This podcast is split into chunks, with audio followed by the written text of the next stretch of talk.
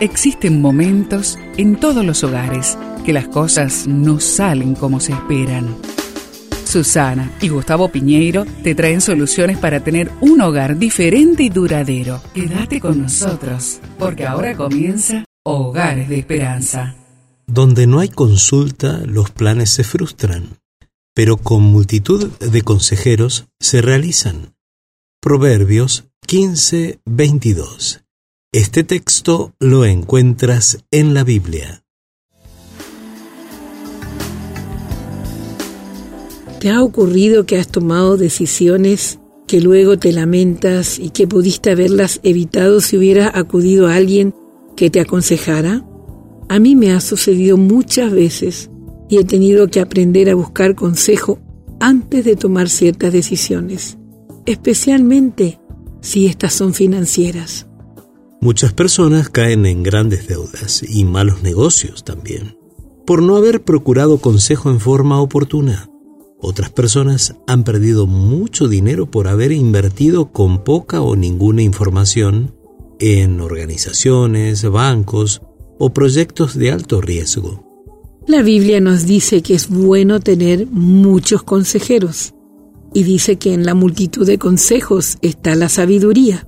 Los hijos e hijas deben aprovechar la experiencia de sus padres para buscar su consejo antes de asumir ciertas decisiones financieras. Los esposos y esposas deben consultarse mutuamente antes de invertir en un negocio o incluso en su casa propia.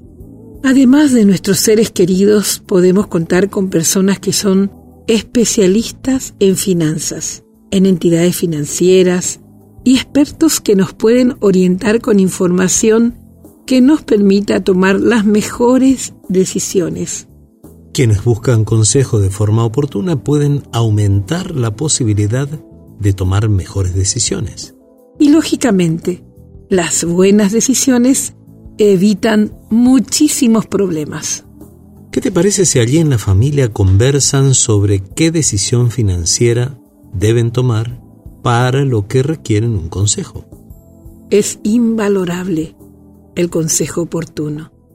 Busquemos a Dios a través de la oración.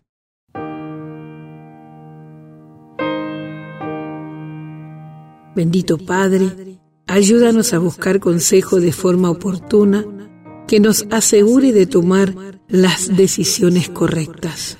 Y te lo pedimos juntos en el nombre de Jesús. Amén.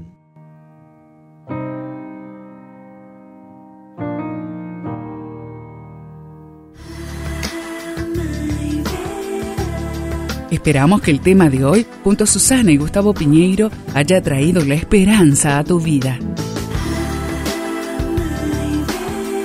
Si deseas ampliar este tema, seguí al Dr. Gustavo Piñeiro en Facebook y Twitter.